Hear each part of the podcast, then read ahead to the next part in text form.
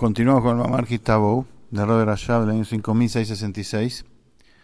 Esta es la sexta clase del Mamar.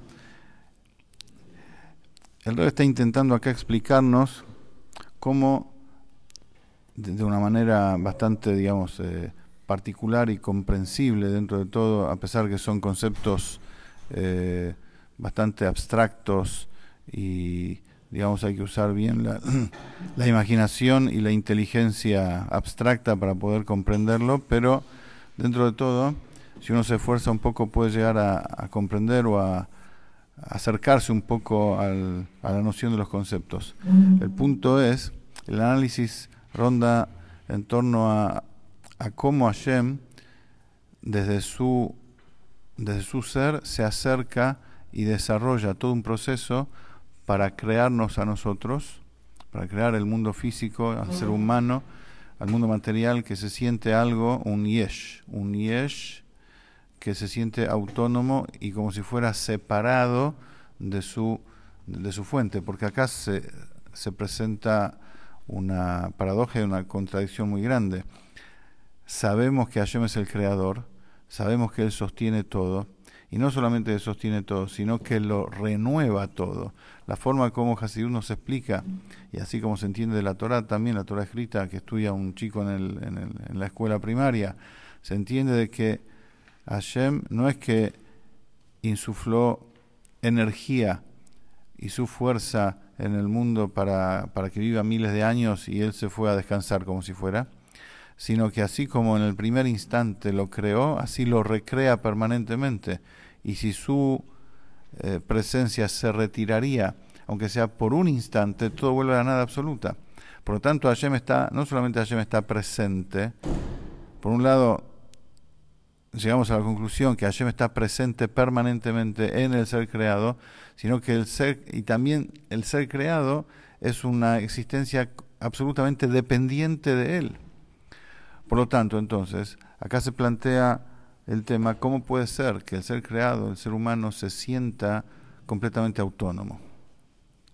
Entonces, para comprender eso, Hashem explica, eh, el Rebbe explica todo un, proceso, cómo Hashem mismo hace para llegar a esta, para crear esta sensación, esta realidad. Entonces, hasta ahora explicó que hay tres, eh, tres dimensiones, por así decirlo. ¿Sí? Está el Yesh Amiti, el Ain y el Yesh Anibra. El Yesh Amiti viene a ser Hashem propiamente dicho. El Ain, la nada, entre comillas, es ese, ese resplandor que surge de él, que es eh, completamente, digamos, eh, irrestricto como él, ilimitado como Él, que en relación a Él es nada.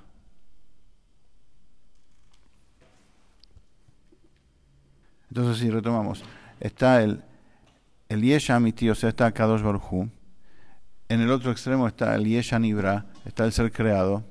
Y en el medio hay, hay un resplandor, como una radiación que sale de él, que la llamamos Ain, nada.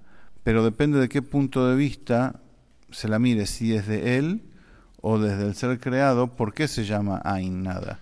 Desde él se llama nada porque Hashem es la verdadera existencia, es la genuina existencia, por eso todo lo que no es él es nada, depende de él. Desde el ser creado, ¿por qué eso se llama nada?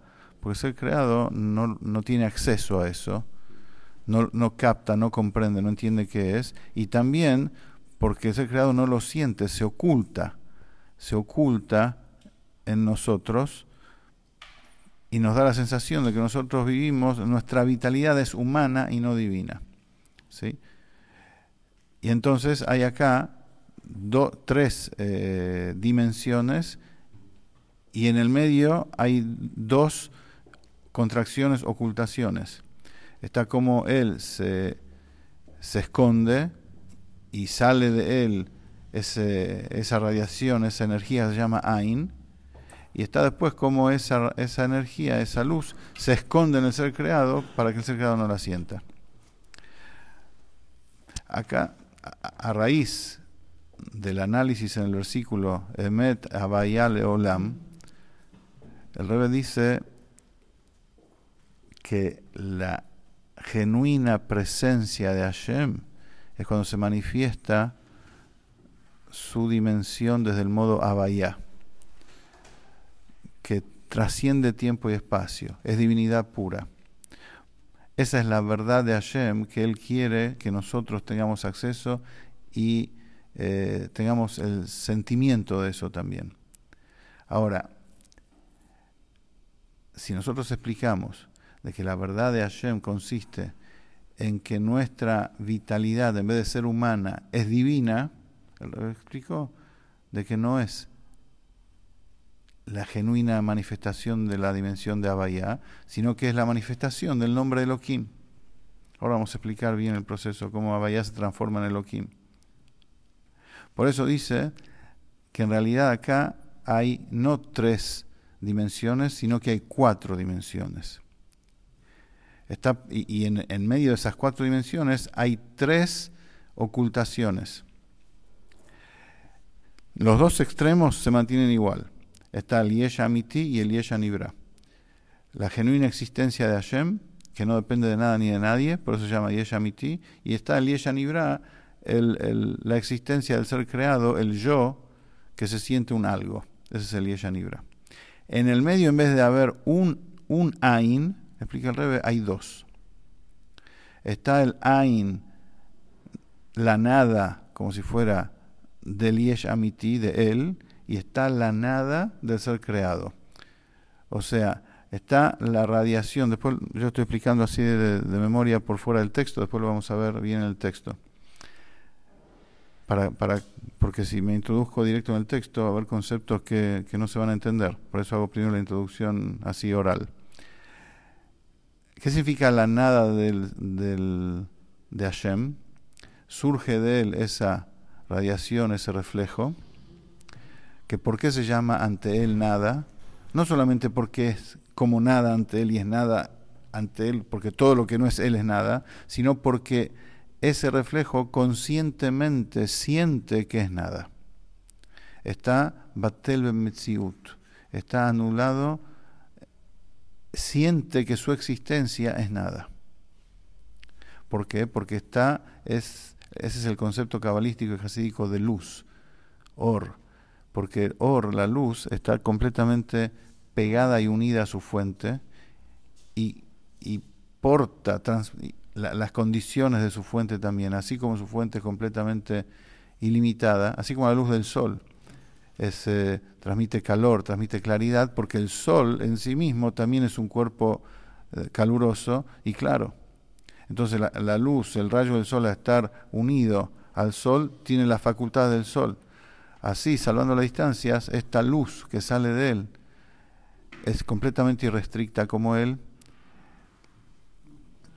y está unida a él y por lo tanto siente que, lo que genuinamente existe es él y no, y, no ese, y no esa energía. Esa energía es completamente dependiente de él. Por eso se llama Ain, que de verdad es Ain, que de verdad es nada, conscientemente siente que es nada ahí en esa radiación se produce una ocultación y surge el Yesh, el Ain del Yesh Anibra. Y surge la nada que va a ser fuente y, base a partir de la cual se va a crear el Yesh Anibra, el ser creado, el ser humano y todo lo que existe físicamente. ¿Por qué? Porque del Ain del Yesh Amiti, de esa primera radiación que surge de él, como es totalmente irrestricta y limitada como Él, no puede, no puede surgir un mundo limitado y físico y autónomo que se sienta como el nuestro. Esa radiación tiene que ocultarse para que nazca de ella una, otro reflejo, que ese es el reflejo del reflejo, y ese reflejo de reflejo, que ya no tiene las condiciones totalmente irrestrictas e ilimitadas como Hashem propiamente dicho, ya, ya es un reflejo que tiene ciertas características y que se puede adaptar y servir de fuente y raíz del ser creado. Estas son las cuatro, las cuatro dimensiones. Y entre ellas hay tres ocultaciones. Entonces hay tres ocultaciones acá. ¿Por qué? Porque la, radiación esencial de Hashem se transforma en las cuatro letras del nombre de Abayá. El nombre de Abayá se oculta y se transforma en el nombre de Elohim, que el nombre de Elohim es el reflejo del reflejo, y eso a su vez se oculta en el ser creado. Entonces son cuatro dimensiones y tres ocultaciones. Esto es lo que el Rebe va a explicar acá eh, a continuación. En la clase que viene lo vamos a ver en las palabras del Rebe desde dentro del texto.